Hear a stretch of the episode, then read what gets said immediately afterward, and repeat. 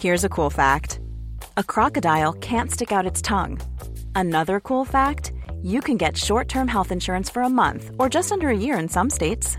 United Healthcare short term insurance plans are designed for people who are between jobs, coming off their parents' plan, or turning a side hustle into a full time gig. Underwritten by Golden Rule Insurance Company, they offer flexible, budget friendly coverage with access to a nationwide network of doctors and hospitals. Get more cool facts about United Healthcare short term plans at uh1.com.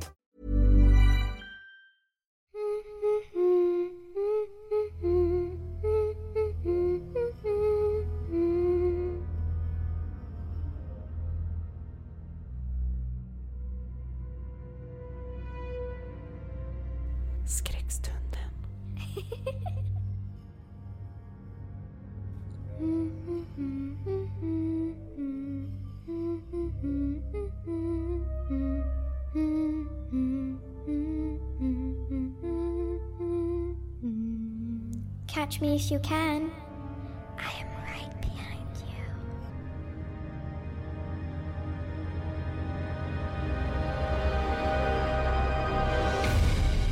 Skräckstunden. Hej och välkommen tillbaka till det fjärde och sista adventsspecialen för det här året. Även den här veckan, precis som de andra tidigare veckorna, så kommer jag att bjuda på en novell ur ljudboken som jag producerar för författaren Florence Wetzel. Men innan jag går direkt och rullar igång novellen så vill jag tipsa dig om att gå in på min Instagram.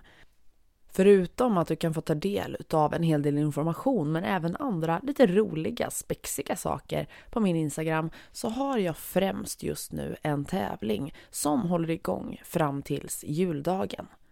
Det du kan vinna där det är två produkter ur min egen merch.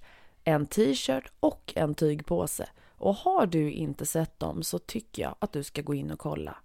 Det finns också i avsnittsbeskrivningen en länk till merch-shoppen, så gå gärna in och kika där. Men som sagt, glöm inte tävlingen på Instagram, så gå in och följ mig nu på en gång. Nu rullar vi igång veckans novell. Välkommen tillbaka till skräckstundens adventsspecial. Som ett brev på posten. Att hyra en postbox var det första misstaget. Just då verkade det vara en bra idé. Jag hade lämnat min sambo och eftersom han ägde lägenheten förlorade jag även boendet. Som frilansredaktör tjänade jag ganska bra men ändå hade jag inte råd att skaffa eget i Stockholm. För att spara pengar hade jag kommit överens med ett par olika kompisar om att vara lägenhetsvakt åt dem. En postbox var en smidig lösning under alla dessa månader utan en fast adress. Det fanns några postlådebutiker i Stockholm att välja mellan. En grundades 1982 och jag gillade idén att stödja en gammal svensk firma. Butiken låg i Sibirien, alltså den nordöstra delen av Vasastan. Området var inte helt tillgängligt, därav namnet, men jag var ofta i krokarna tack vare ett café där jag tyckte om att jobba. Trots att jag kände till området hade jag svårt att hitta butiken. Adressen var på Ingemarsgatan men huvudingången var på en mörk sidogata längs med byggnaden. Gränden var dåligt skött med ojämna kullerstenar och snöhögar som var gulfläckiga av hundkiss. Jag drog upp den tunga ytterdörren och klev in. Stället bestod av ett fönsterfritt rum med trånga gångar och höga rader av rostfria boxar. I ett hörn stod en stor papperskorg, men det var lokalens enda bekvämlighet. En medelålders man med sliten keps och lång svart läderjacka stod framför en öppen postbox. När jag kom in vände han bort ansiktet men ändå fick jag en glimt av ett ilsket rött ärr längs ena kinden. Ett par trappsteg längst bak i rummet ledde upp till ett mycket mindre rum. En mager man i obestämbar ålder satt bakom en repig linoleumdisk och läste en pocketdeckare. Mannen hade en spetsig näsa och var extremt blek, som om han aldrig någonsin gick ut. Jag skulle vilja hyra en box, sa jag. Liten, mellan eller stor? Liten. Priset han nämnde var mycket lågt så jag tackade genast ja. Jag öppnade handväskan för att plocka fram plånboken. Vi tar bara kontanter, sa han snabbt. Jag var säker på att jag hade hört fel. Du menar kort, eller hur? Inget kort eller swish, bara kontanter. Det var skumt, men det spelade ingen roll för mig. Och som tur var hade jag gott om kontanter den dagen. Jag betalade den bleke, varpå han räknade sedlarna noggrant och stoppade dem i bakfickan. Kvitto? frågade jag. Han såg på mig som om jag hade bett honom att springa ett maraton. Med en tung suck klottrade han datumet och beloppet på ett gulnat block. Pappret var så gammalt att det prasslade i min hand. Tack, sa jag. Mannen tog fram ett spiralblock som låg ovanpå en trave pocketdeckare. Han slog upp en tom sida och frågade efter mitt namn. Maria Nordqvist. Han skrev ner det och tog sedan fram en nyckel från under disken. Box 325, sa han. Om du tappar nyckeln kostar det 100 kronor för en ny. Är det allt? Behöver du personnumret eller lägg? Det behövs inte. Ännu mer skumt. Men vem brydde sig? Jag behövde postboxen i ungefär sex månader och jag skulle komma förbi affären högst en gång i veckan. Det var inte min ensak hur mannen skötte sitt. Jag gick ner för trappstegen och hittade min box. Det fanns en ny kund i rummet. En jättelång man som hade en svart mössa på sig. Han var böjd över papperskorgen och rotade bland pappren. Det var möjligt att han kastade bort något av misstag men med tanke på hur skum platsen kändes tvivlade jag på det. Jag la på minnet att aldrig slänga något privat där. Nyckeln passade i boxen. Jag gick därifrån utan att titta på den långa mannen igen. Det dröjde en vecka innan jag gick tillbaka till Sibirien för att kolla posten. Jag tog fram en bunt med brev ur boxen och gick igenom den snabbt. Inget speciellt. Bara ett par fakturor, några reklamblad, ett vykort från en vän i Spanien. Sista brevet var ett kuvert av tjockt krämfärgat papper. Handstilen var spetsig med långsträckta bokstäver skrivna med svart bläck. En bröllopsinbjudan. Jag öppnade det ivrigt. Ulla, du kan inte gömma dig för mig. Jag vet vad du såg. Vad sjutton. Som sagt hette jag Maria då. Jag såg på kuvertet. Mycket riktigt var det adresserat till box 325 men till ett annat namn. Ulla Bopp. Jag gick upp för trappan till disken. Samma bleka man satt där och läste en pocketdeckare. Ursäkta mig, sa jag. Jag fick någon annans brev. Kuvertet och brevet lämnade jag över. Mannen granskade båda och blev ännu blekare. Det här brevet skulle du inte ha öppnat, sa han. Jag suckade. Oj, det var inte meningen. Jag missade att det inte var adresserat till mig. Det är olagligt att öppna någon annans post. Jag var på gränsen att säga att det var olagligt att driva ett företag som bara tog kontanter, men jag bet mig i tungan. Det var osmart att gräla med den här mannen. Jag hade registrerat den nya boxadressen hos alla myndigheter och det skulle vara jobbigt om jag var tvungen att ändra allt igen. Jag ber om ursäkt. Var snäll och berätta det för Ulla Bopp när du ger henne brevet. Mannen granskade mig misstroget. Känner du Ulla? Nej, men hennes namn står ju på kuvertet. Kan du kontakta henne på något sätt? Eller skicka brevet till hennes nya adress? Mannen rev sönder brevet och kuvertet. Sen kastade han bitarna i en papperskorg i hörnet. Glöm att du någonsin sett det. Jag blev helt paff. Visst hade brevet öppnats av misstag, men varför hade han förstört det? Strunt samma. Det var inte min ensak. Jag gick ut och tänkte inte mer på brevet. En vecka senare återvände jag för att kolla posten. Jag kände en plötslig irritation när jag hittade ett nytt brev adresserat till Ulla Bopp. Samma tjocka krämfärgade kuvert, samma spetsiga handstil och svarta bläck. Det rätta skulle ha varit att ge brevet till den bleke och låta honom ta itu med det. Men han skulle förmodligen slänga det och jag var nyfiken.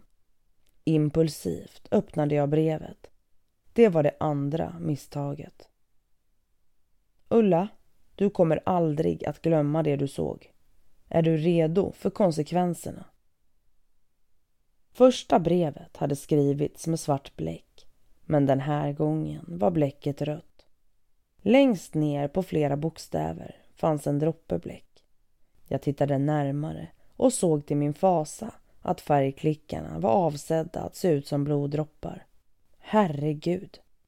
Jag ville springa till en bleke och visa brevet för honom. Men det var för sent. Det gick inte att medge att jag än en gång öppnat Ullas post. Jag kastade brevet i papperskorgen och var på väg ut genom dörren när jag stannade tvärt. Jag mindes den långa mannen med den svarta mössan som jag sett rota i skräpet. Tänk om han skulle hitta brevet och visa det för en bleke. Det här måste jag fixa. Jag gick tillbaka till papperskorgen och hittade brevet. Just när jag hade plockat upp det kom en äldre dam med puckelrygg in. Hon såg vad jag höll på med och blängde misstänksamt på mig. Jag sänkte skamset huvudet och rusade ut därifrån. Efter det gick jag till mitt stamcafé där jag beställde en latte och satte mig vid ett hörnbord. Jag jobbade i två timmar och när jag var klar googlade jag Ulla Bopp. Hon var lätt att hitta tack vare sitt ovanliga efternamn. Problemet var att hennes information var förvirrande. Det stod att Ulla var bosatt i Hagfors men samtidigt var hon frisör i Stockholm. På en hårsalong i Sibirien faktiskt. Jag kollade salongens webbplats. Ulla Bopp var 35 år gammal med snea tänder och rött hår i en parsfrisyr. Jag bestämde mig för att besöka hårsalongen för en pratstund. Det skulle vara pinsamt att erkänna att jag öppnat hennes brev men någon behövde varna henne. Salongen var ett anspråkslöst litet ställe som hette Saxy. Två kunder stod i kön framför kassan så jag ställde mig bakom dem och spanade runt. En kvinna med kort rött hår i en parsfrisyr höll på att klippa en tonårstjej. Från där jag stod såg jag kvinnans ojämna tänder. Det var definitivt Ulla. Jag tog ett steg framåt men tvärstannade. Vad sjutton gjorde jag där? Ulla pratade intensivt med tjejen tydligen mitt uppe i ett djupt samtal. Jag skulle verka spritt språngande galen om jag gick fram till henne och gav henne ett skrynkligt brev med låtsasbloddroppar. Ännu en gång var det här inte min ensak. Med en suck vände jag mig om och lämnade salongen. På gatan slängde jag brevet i första bästa soptunna. Have catch yourself eating the same flavorless dinner three days in a row? Dreaming of something better? Well, hello Fresh is your guilt-free dream come true, baby. It's me, Gigi Palmer. Let's wake up those taste buds with hot, juicy pecan-crusted chicken or garlic butter shrimp scampi. Mm. Hello Fresh. Stop dreaming of all the delicious possibilities and dig in at HelloFresh.com. Let's get this dinner party started. How would you like to look five years younger? In a clinical study, people that had volume added with Juvederm Voluma XC in the cheeks perceived themselves as looking five years younger at six months after treatment. Look younger, feel like you. Add volume for lift and contour in the cheeks with Juvederm Voluma XC. Reverse signs of aging by adding volume to smooth laugh lines with Juvederm Volure XC. For important safety information and to find a licensed specialist, visit juvederm.com. That's J U V E D E R M.com. Not for people with severe allergic reactions, allergies to lidocaine, or the proteins used in Juvederm. Common side effects include injection site redness, swelling, pain, tenderness, firmness, lumps, bumps, bruising, discoloration, or itching. There's a risk of unintentional injection into a blood vessel, which can cause vision abnormalities, blindness, stroke, temporary scabs, or scarring. Talk to a licensed specialist to find out if it's right for you. Det var det tredje misstaget. En vecka senare kollade jag postboxen igen. Jag blev förbluffad när jag hittade ett nytt brev till Ulla Bopp. Det fanns även en handskriven lapp i boxen där det stod att personalen behövde prata med mig. Bra, jag ville ändå träffa den bleke för att ge honom det nya brevet. Som vanligt satt mannen bakom disken och läste en deckare. Hej, sa jag. Du ville prata med mig? Hans min mörknade. Folk har klagat på dig. Hur så? Någon såg dig rota i papperskorgen. Det får man inte göra. Sånt skapar dålig stämning.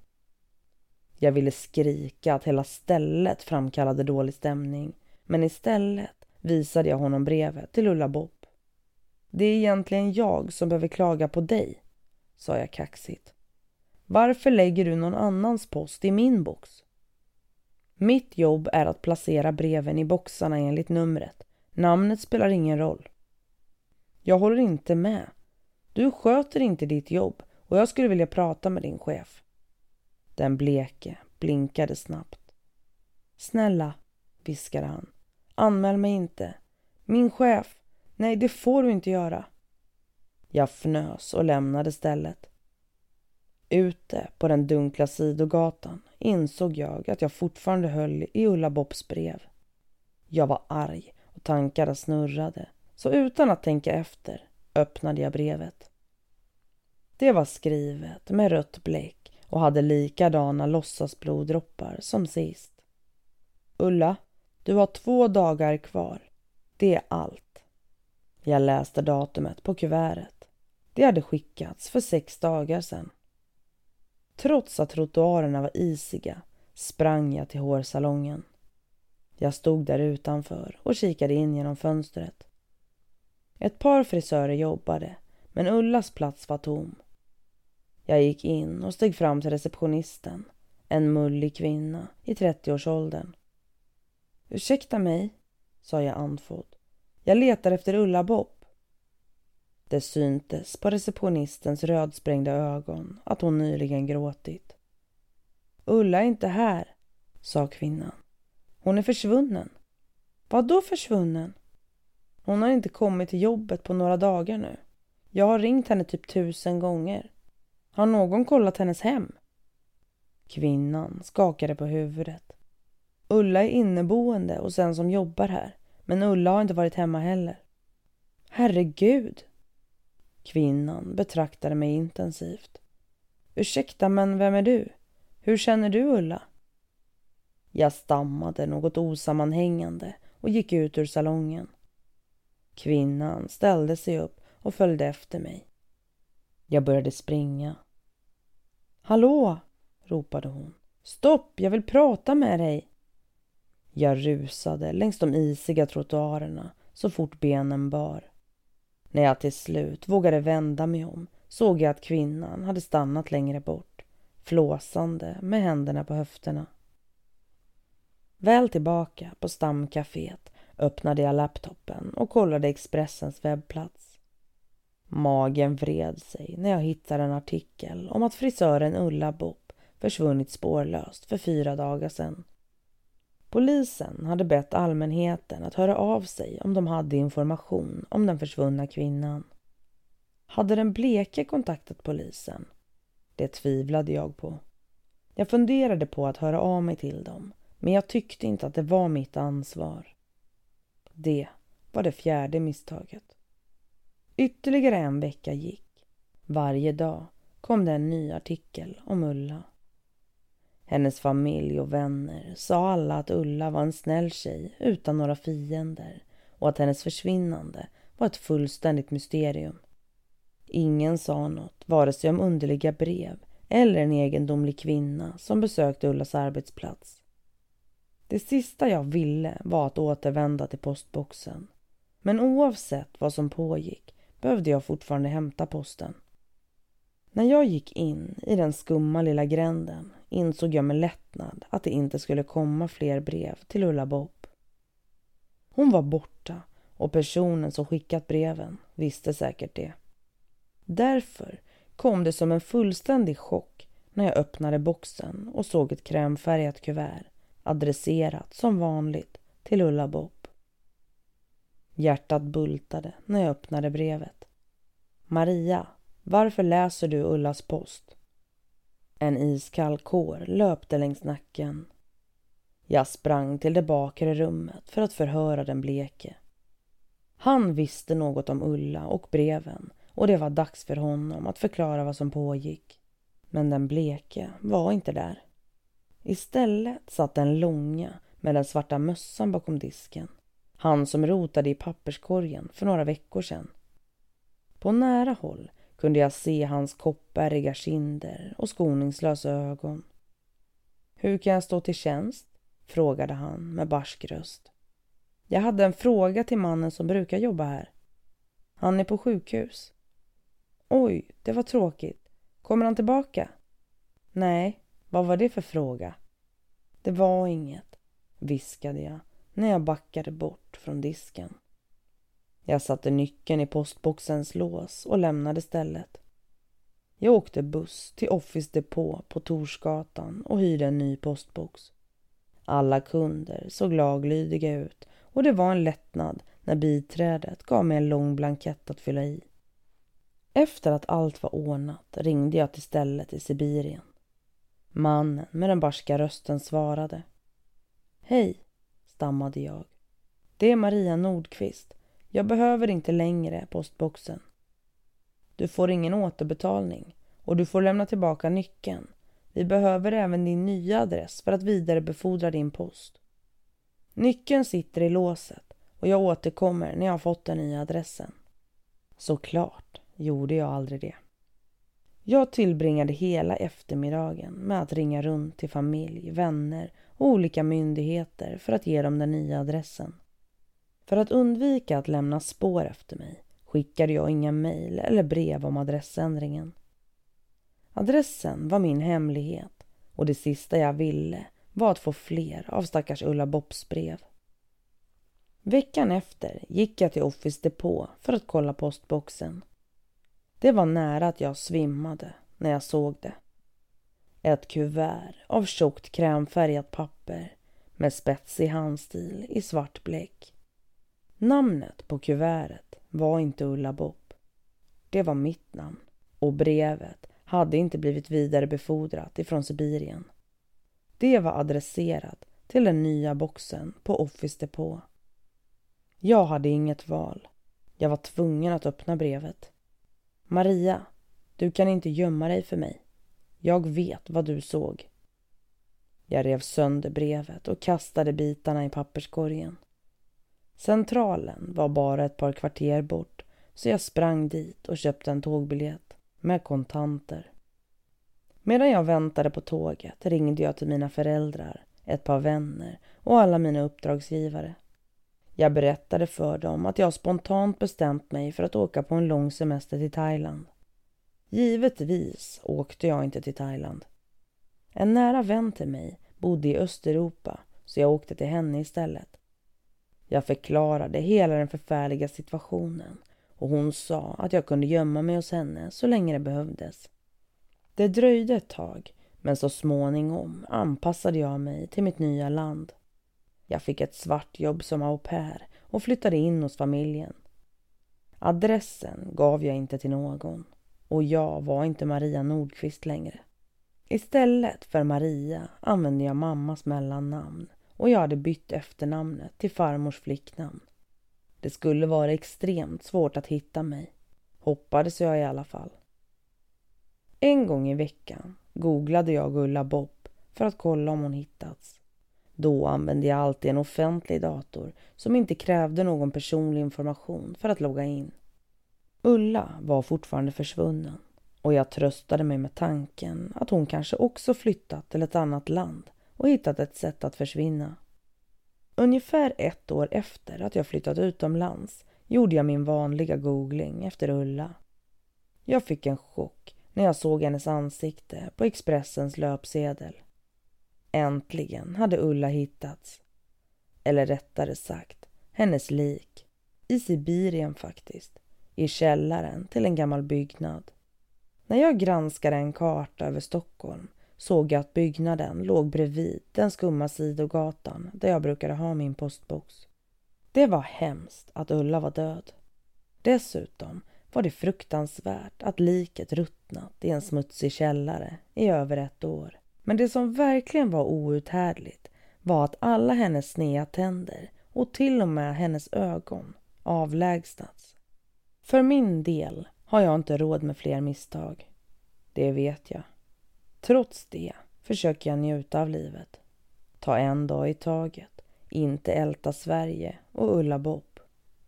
Men du kan vara säker på att väskan är packad och redo för ögonblicket då min arbetsgivare kommer fram till mig med ett leende på läpparna och ett krämfärgat kuvert i handen.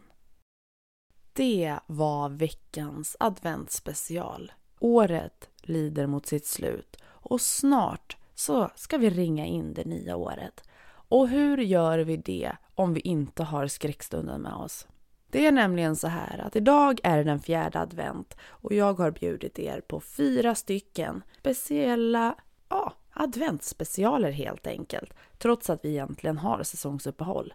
Men nästa avsnitt kommer i lurarna på nyårsafton.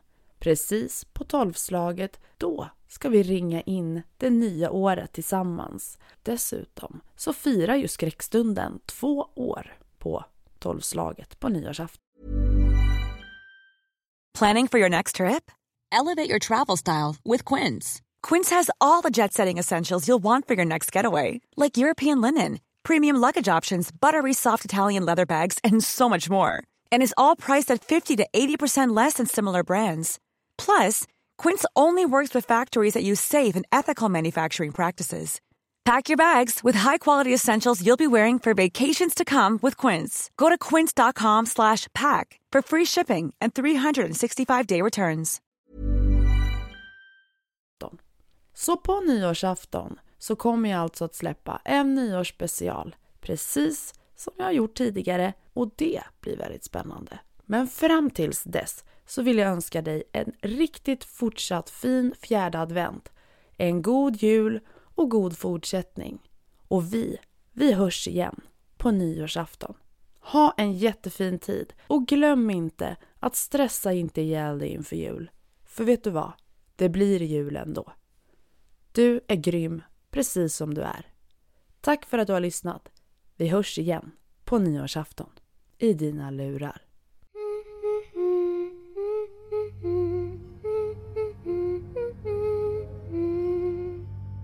Du har lyssnat på Skräckstunden. En podcast som får ditt blod att frysa till is. Om du vågar så hörs vi snart igen. Catch me if you can. I am